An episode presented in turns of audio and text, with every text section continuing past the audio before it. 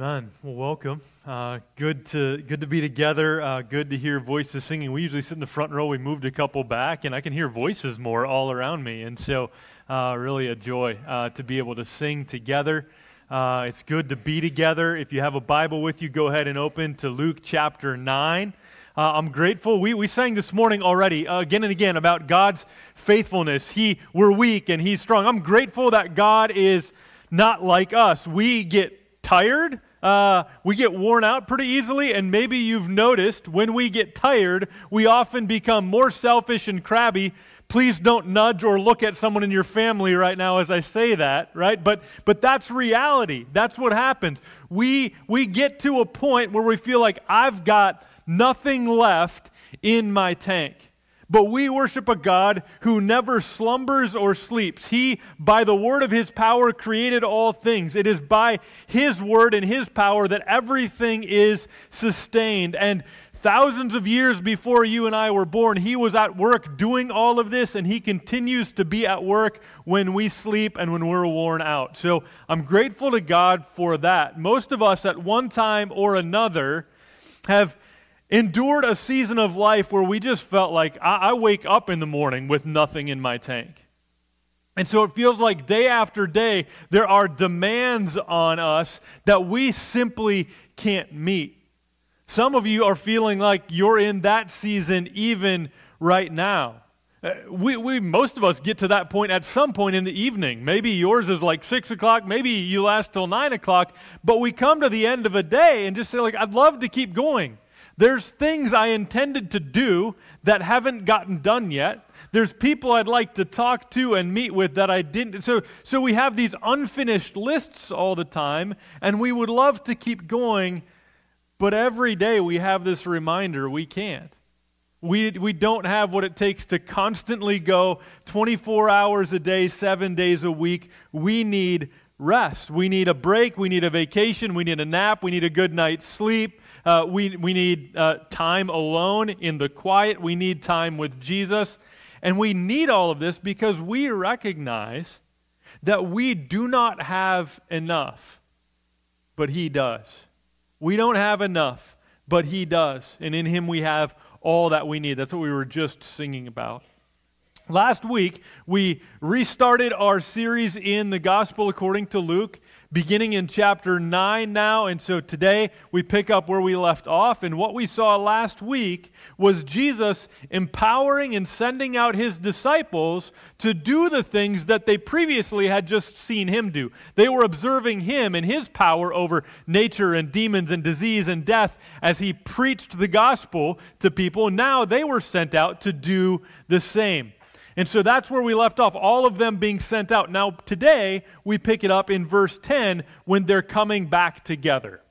And we're going to see as we look at Luke 9, 10 through 17, that the disciples are going to be taken to a place where they're forced to admit that they do not have what it takes. They've been able to do all kinds of things empowered by Jesus, but as they come back, they are forced to admit they don't have what it takes to meet the needs of the people around them right then and there. But they're going to find out that Jesus does. And it's a message we need to hear. So if you're able to, would you stand as we read the very Word of God? We need help. Let's pray. God, would you help me? Would you help us? I want the words of my mouth and the meditation of my heart to be pleasing in your sight, O Lord, my rock and my redeemer we want to be uh, good soil so that as the seeds are planted, there is growth. And, and that has to happen by your hand, by the work of your spirit. And so, would you be pleased for our good and for your glory to do that now in the preaching, first the reading and then the preaching of your word? In Jesus' name, amen. Luke 9, verses 10 through 17. Hear God's word. On their return, the apostles told him all that they had done. And he took them and withdrew apart to a town called Bethsaida. When the crowds learned it, they followed him, and he welcomed them and spoke to them of the kingdom of God and cured those who had need of healing.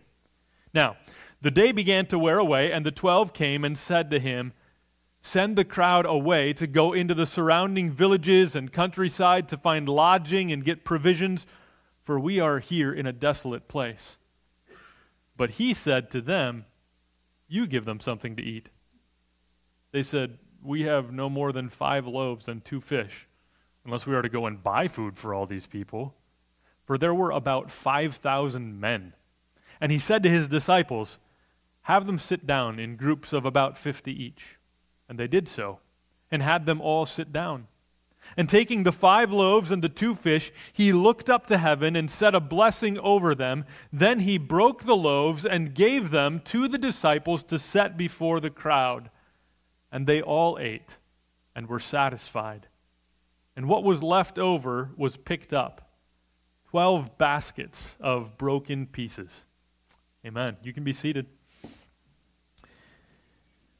Well, so, so we're people that want to understand. When we hear God's word, we want to understand what it is that God is saying. But we also want to be people who don't just hear the word, but we want to be people who, who understand it, who believe it, and who obey it. So, weaved into every sermon is not just like, well, here's some information that you need. You can read a commentary for that. Preaching is, is helping us to work at applying the word that we're reading and believing and understanding as well. And so, oftentimes, very clearly in the sermon outline, I even just lay out here's application. Uh, we're going to get that through each of the points today, but I don't have it clearly laid out. Essentially, the application point is the same as the point of each of the four sections there. So it's not laid out, but you're going to hear it as we walk through the passage today. So, first, let's dive in and make sure we're understanding what we're seeing in the text. Verse 10 says this On their return, the apostles told him all that they had done. You've been somewhere before and you've come back having experienced something unlike what you've ever experienced before, and you want to give a report on it. Uh, last weekend, we were short 30 people in here because we had our middle school students gone on the middle school winter retreat called Winter Blast. How many of you, parents of middle schoolers, got to hear stories of Winter Blast when your kids came home? Right? When they go and experience something, they want to tell you what it was that they experienced. Jesus had sent out his disciples, and upon coming back, they needed to report to Jesus what they had experienced. So they told him all that they had done. And then the rest of verse 10 says this And he took them and withdrew apart to a town called Bethsaida. So, so the next thing that, that Jesus recognizes in them as, they kind of probably are with excitement and maybe some exhaustion, uh, sharing with him all that they had seen God do through them, he decides you need to withdraw apart with me to a place. So, so, a particular place away from where they had been doing ministry right then and there, and they need to retreat to a place eh, on the northeast shore of the Sea of Galilee somewhere around that town is where they're going. You, you imagine these disciples who have been, you know, watching Jesus for some time now do all these things, and now they get to do all the things that Jesus had been doing. And, and so I'm sure all of it was very exhilarating, very exhausting, and Jesus recognizes what you need is to be apart. So it says they withdrew apart uh, with him. So they're coming apart from everybody else, but going to spend time with each other and with Jesus. I just know, so remember what they were doing. They were preaching the gospel uh, and they were healing people. I don't heal people. I do preach the gospel regularly.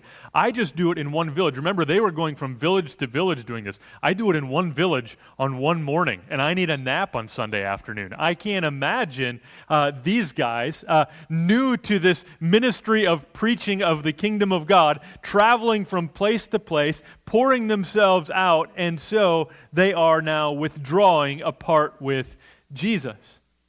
But their time alone with Jesus, which it seems they needed, gets interrupted. Did you notice that in verse 11? In verse 11, we find it says, When the crowds learned it, they followed him. Right? Jesus, remember, we saw at the end of the passage last week that many are seeking to know Jesus. They're hearing of the message that he's preaching and the work that he's doing, and they want to know Jesus. So, maybe not surprisingly, even as Jesus takes his disciples to go away to a lonely place together, the crowds hear of it and they begin to gather. a large crowd, which we find out later in the passage. But Jesus doesn't scold the crowd.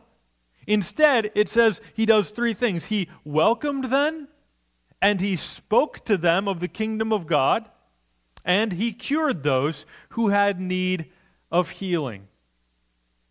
Jesus sees what the people need, and while the disciples maybe are rolling their eyes because they were hoping for some time apart with Jesus, Jesus is doing the work of ministry and they get to watch him do it again. Quick note of application here. We need to withdraw with Jesus, and we can also expect interruptions. We need to withdraw with Jesus. Many of us would say our, our life is full, it's busy. Our calendar is full. There's always somewhere to go, some people to meet with, some things, some tasks that we need to get done. Most of us feel busy most of the time. But disciplining ourselves to take time to withdraw and be apart with Jesus is necessary. It's hard, but we must do it. And we need to acknowledge that even as we try to do it, there's likely to be interruptions. You've seen maybe, you know, people that maybe they'll even like uh, post a picture on social media and they're having their quiet time and there's their Bible open and, and then there's a journal right next to it and the cup of coffee has steam coming off of it. And you're looking at it like, oh, I want that. And in reality, though, is like you make the coffee, you pour it in the cup, and then you can't find your Bible and you got to go try to find your Bible somewhere.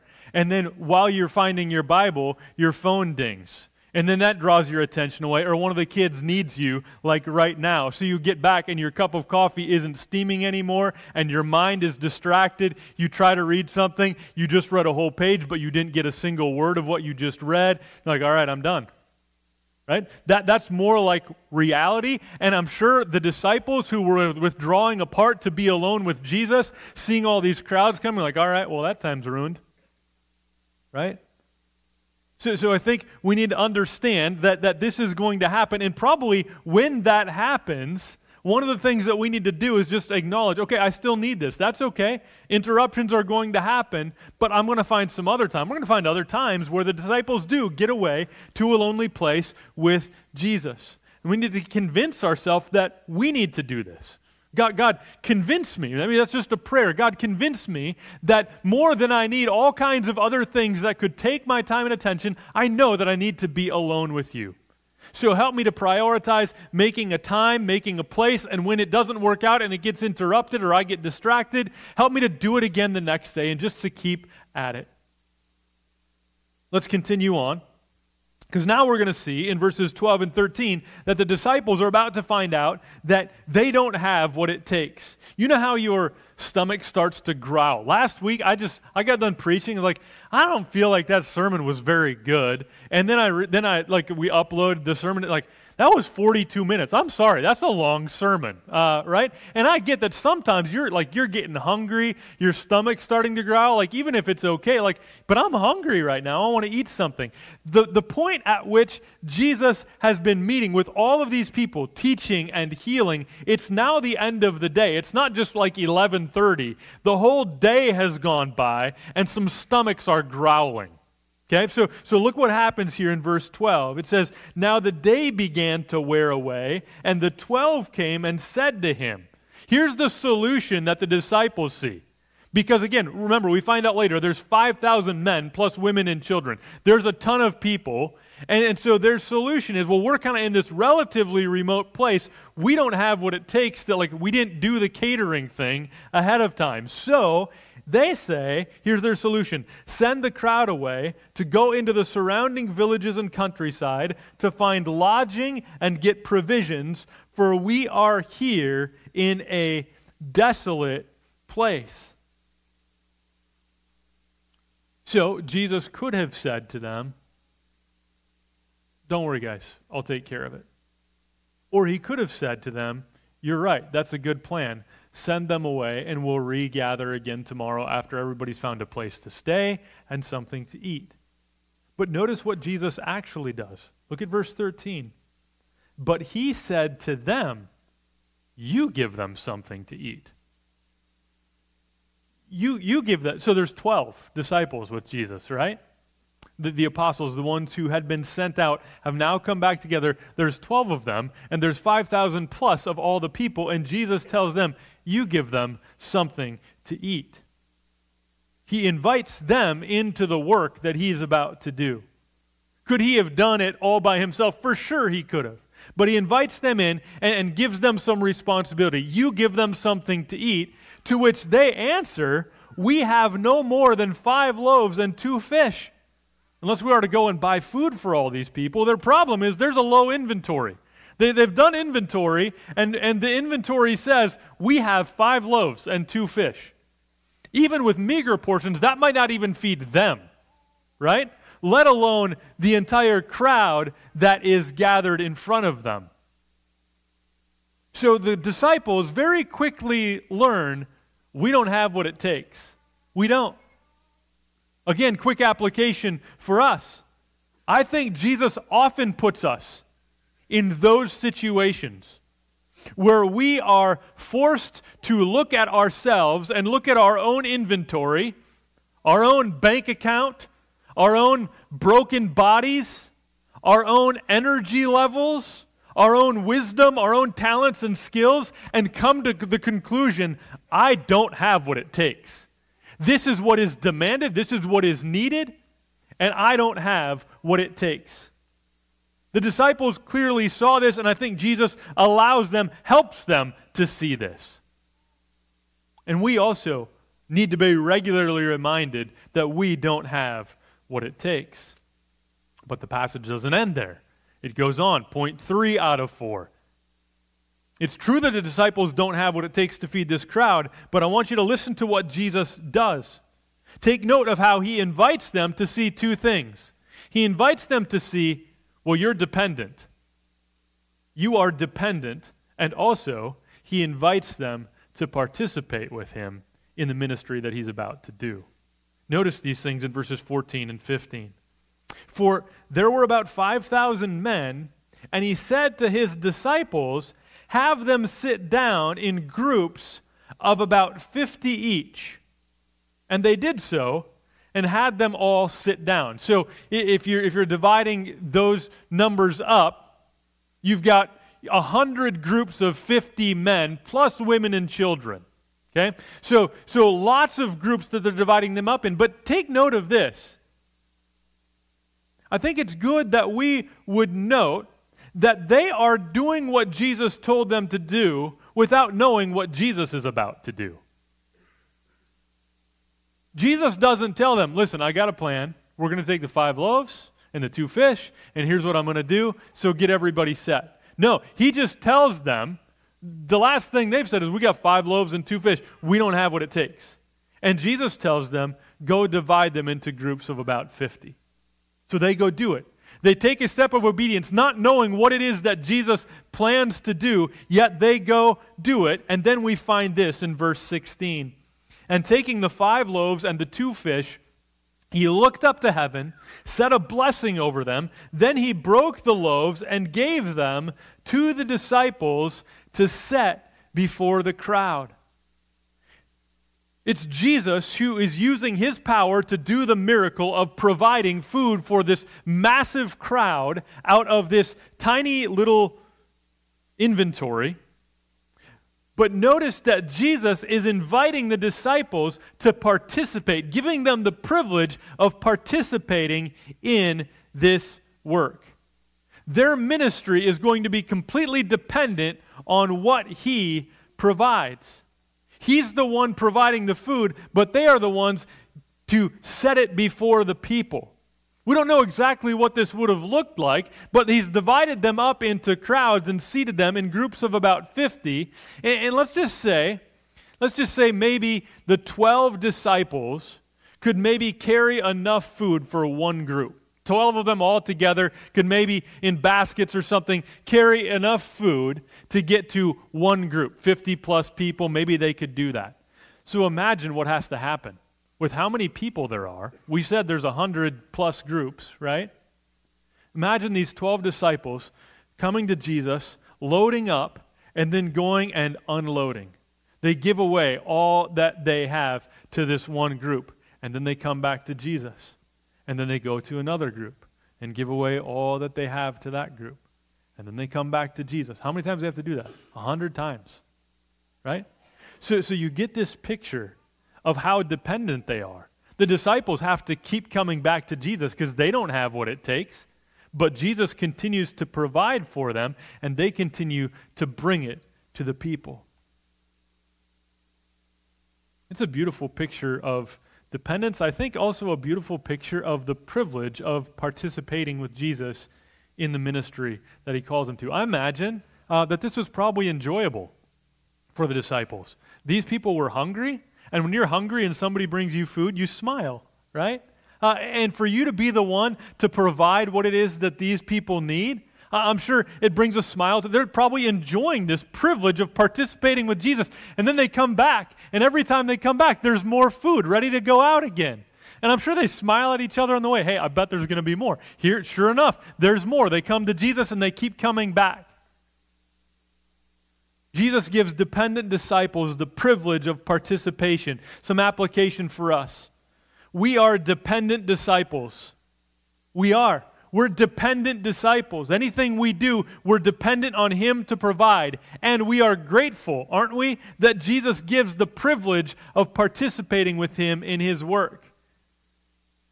They were trying to minister to a crowd of 5,000 plus. We live in a town of 5,000 plus. That's a lot of people. You count the people in the surrounding area, there's many more. And I would say many in our area are hungry, starving, desperately in need of Jesus. That is the reality for so many in the area in which we live. And we look at what we have, and what we have might look an awful lot like five loaves and two fishes. Well, what, what exactly do we expect that we're going to accomplish individually and even as a church?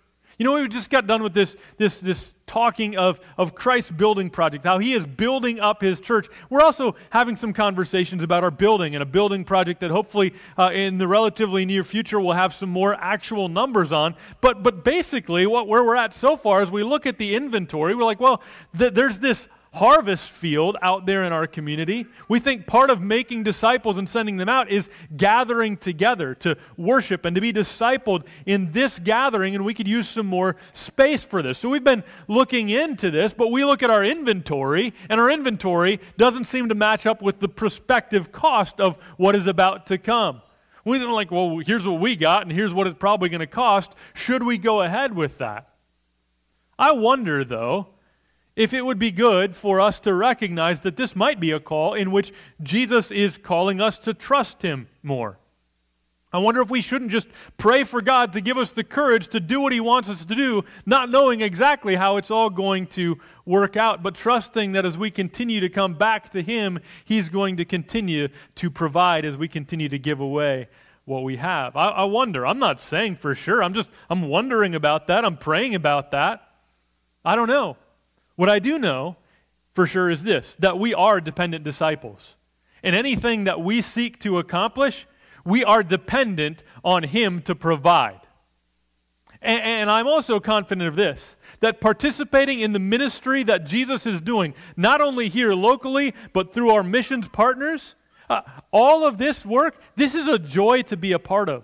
This is not a drag. This is not something we dread. It is a joy, a privilege to participate in the ministry work that God is doing for the sake of the gospel here and around the world.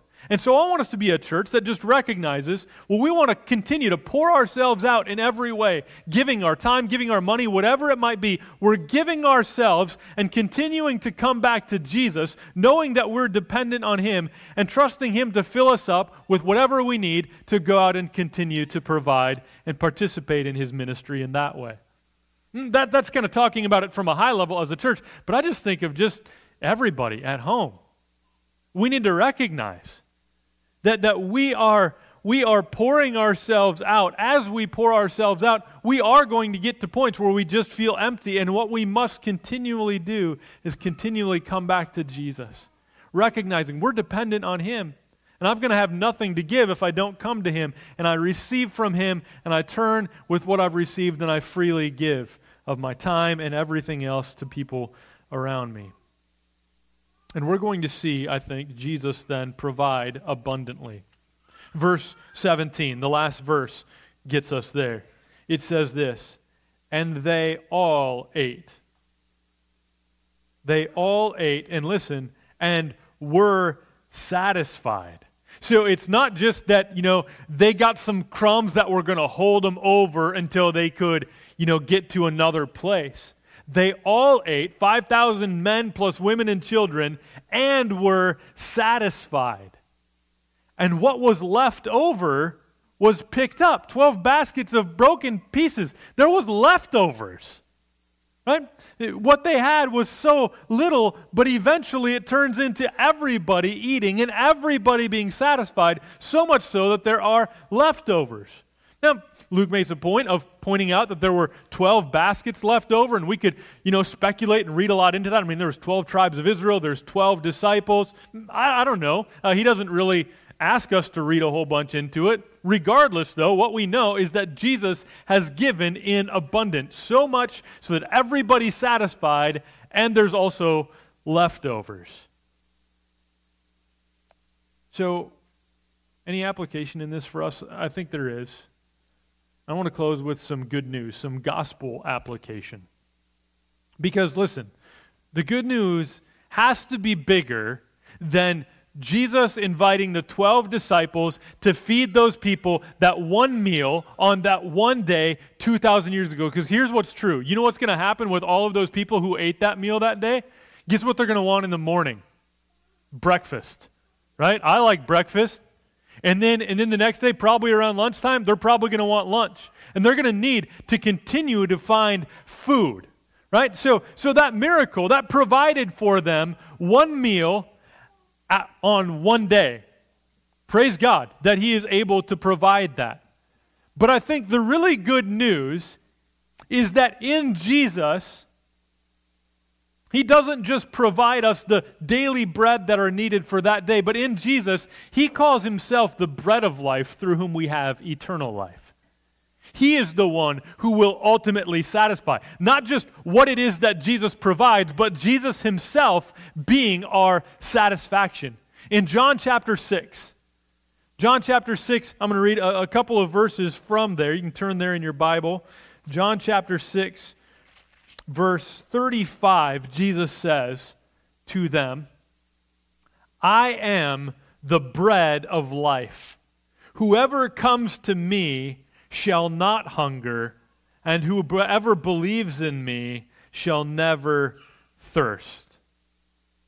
We, we sang that song earlier, Jesus strong and kind. Jesus said that if I thirst, I should come to him. No one else can satisfy. I should come to him. Right? That, that's just echoing what Jesus is saying here. Skip ahead down to verse 47, where Jesus continues saying this Truly, truly, I say to you, whoever believes has eternal life. I am the bread of life. Your fathers ate the manna in the wilderness, and they died. Right? Again, just pointing out, like there is there is the, the things that we feel like we have hunger pangs that remind us, I need food today. But ultimately, however much food we eat, it'll get us through another day, but eventually we die. This is the bread that comes down from heaven, Jesus says, so that one may eat of it and not die. I am the living bread that came down from heaven. If anyone eats of this bread, he will live forever, and the bread that I will give for the life of the world is my flesh.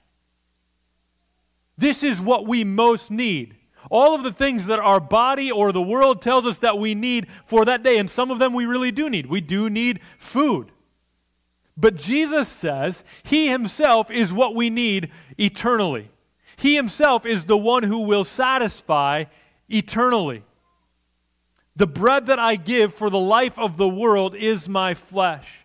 Jesus came not ultimately just to teach and to perform miracles, but Jesus came to give his flesh to die on the cross in our place for our sins. That's why in that song we just sang, we sing, uh, he, th- His work was accomplished with wrath on His shoulders.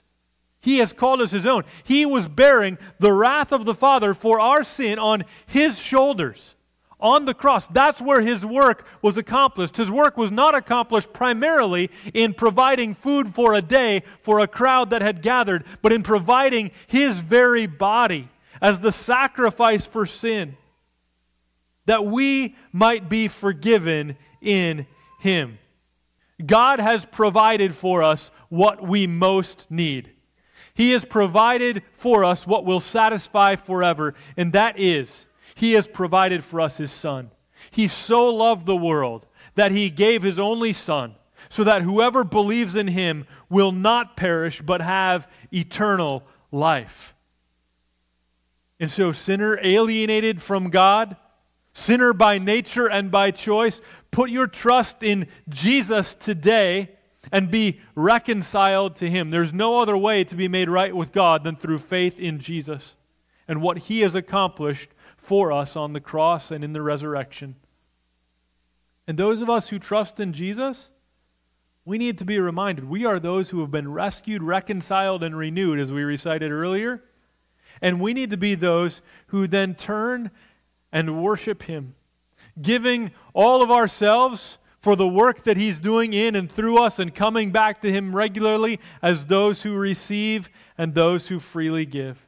Joyfully participating in the privilege of working with Him in the work that He is doing in this hungry, lost, and dying world. It's a privilege to be a part of it, and we're dependent on Him for everything we need in order to do it.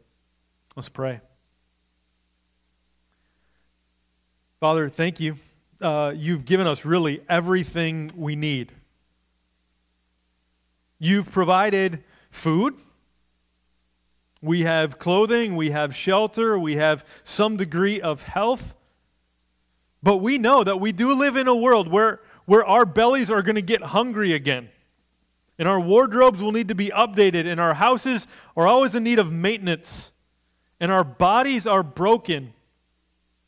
And so we thank you that our hope is not in any of those things, but our hope is in you, who have given us what we most need, and that is your Son, Jesus, the bread of life.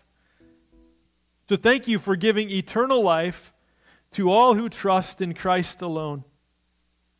We are undeserving, but we are thankful. So I pray that you would motivate us to share this good gift with others, to be those who distribute the bread to a hungry, lost, and dying world. Motivate us to do that even as we sing this song and are reminded and remind one another of the great love that you have for us in Christ. Do that even now in Jesus' name. Amen. Go ahead and stand.